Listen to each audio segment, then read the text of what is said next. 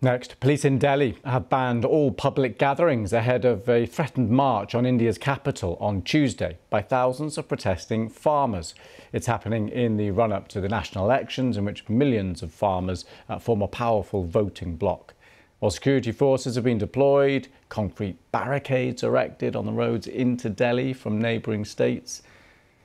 Members of more than 200 farming unions are planning to converge on the capital, demanding uh, greater protections, including guaranteed minimum crop prices agreed by Narendra Modi's government after another protest back in 2021.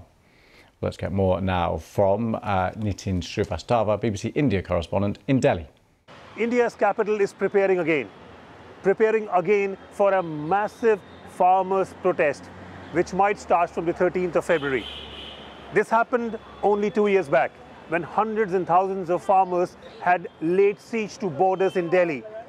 Bordering states of Punjab, Uttar Pradesh and Haryana were sealed. Traffic was disrupted. The farmers were demanding repeal of farm laws passed by the government in 2020. Now they plan to start protesting again from the 13th of February, asking what they left back then. And the demands are same.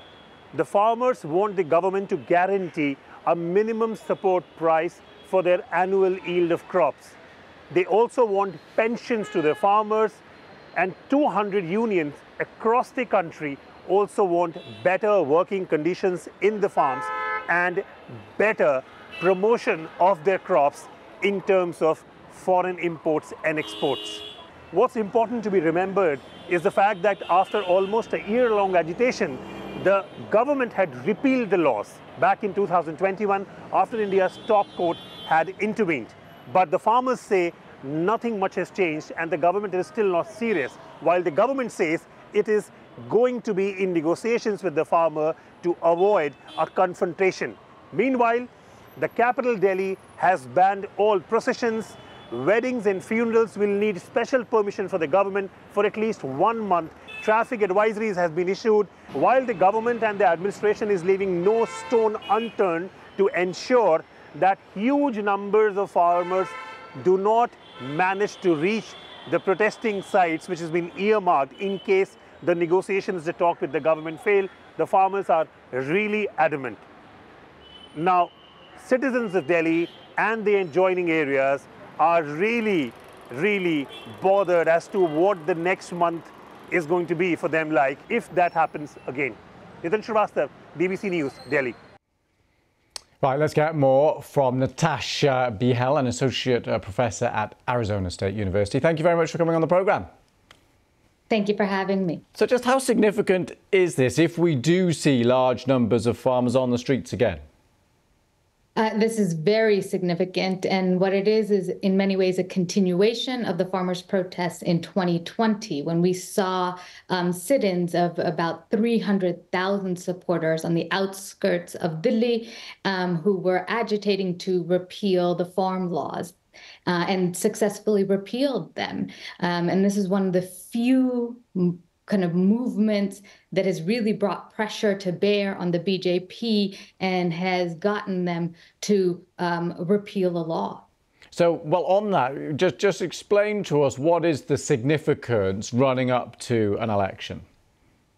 So, what the BJP would say to you is that um, the BJP continues to characterize India as the world's largest democracy, while protesting farmers uh, would actually point to the fact that the BJP has systematically um, eroded the rights of uh, citizens, including protesters themselves.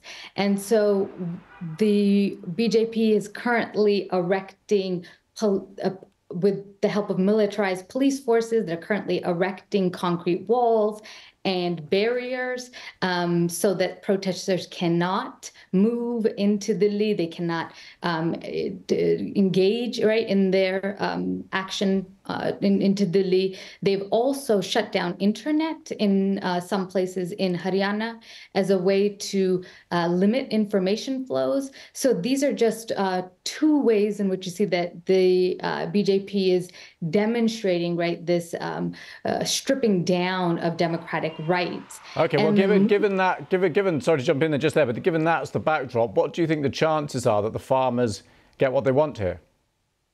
So uh, the farmers, I think, um, are actually uh, demonstrating how social movements can um, challenge, right, uh, these illiberal moments in in democracies, and how they can push back on um, on uh, you know powerful governments. Um, they were successful once, and uh, there's some likelihood that they will be successful in in that continuation of demands um, of what was left unmet and un undone from the previous movement. It's funny, you're saying you think it's likely that they will get there. Well, and as you were talking there, we were watching these huge concrete blocks being moved in, in, into place. It seems a kind of extraordinary difference between the image and what you think potentially the outcome will be. Well, I mean, we we don't know, of right? Course, so what course, happened yeah. before? No one predicted or imagined that the farmers would um, would be in the outskirts of Delhi for over a year. They no one imagined that the laws would be repealed, um, and so I think we are mm. in this kind of terrain of of the unimaginable, where democratic rights are being stripped, and social movement, uh, the farmers' movement, is doing what it can to try to regain those rights um, in these very okay. brutal, oppressive moments, as you're seeing with those barriers going up we will be keeping a close eye on what happens next. Uh, Natasha Behl, thank you very much for coming on the programme. Thank you. Thank you so much for having me.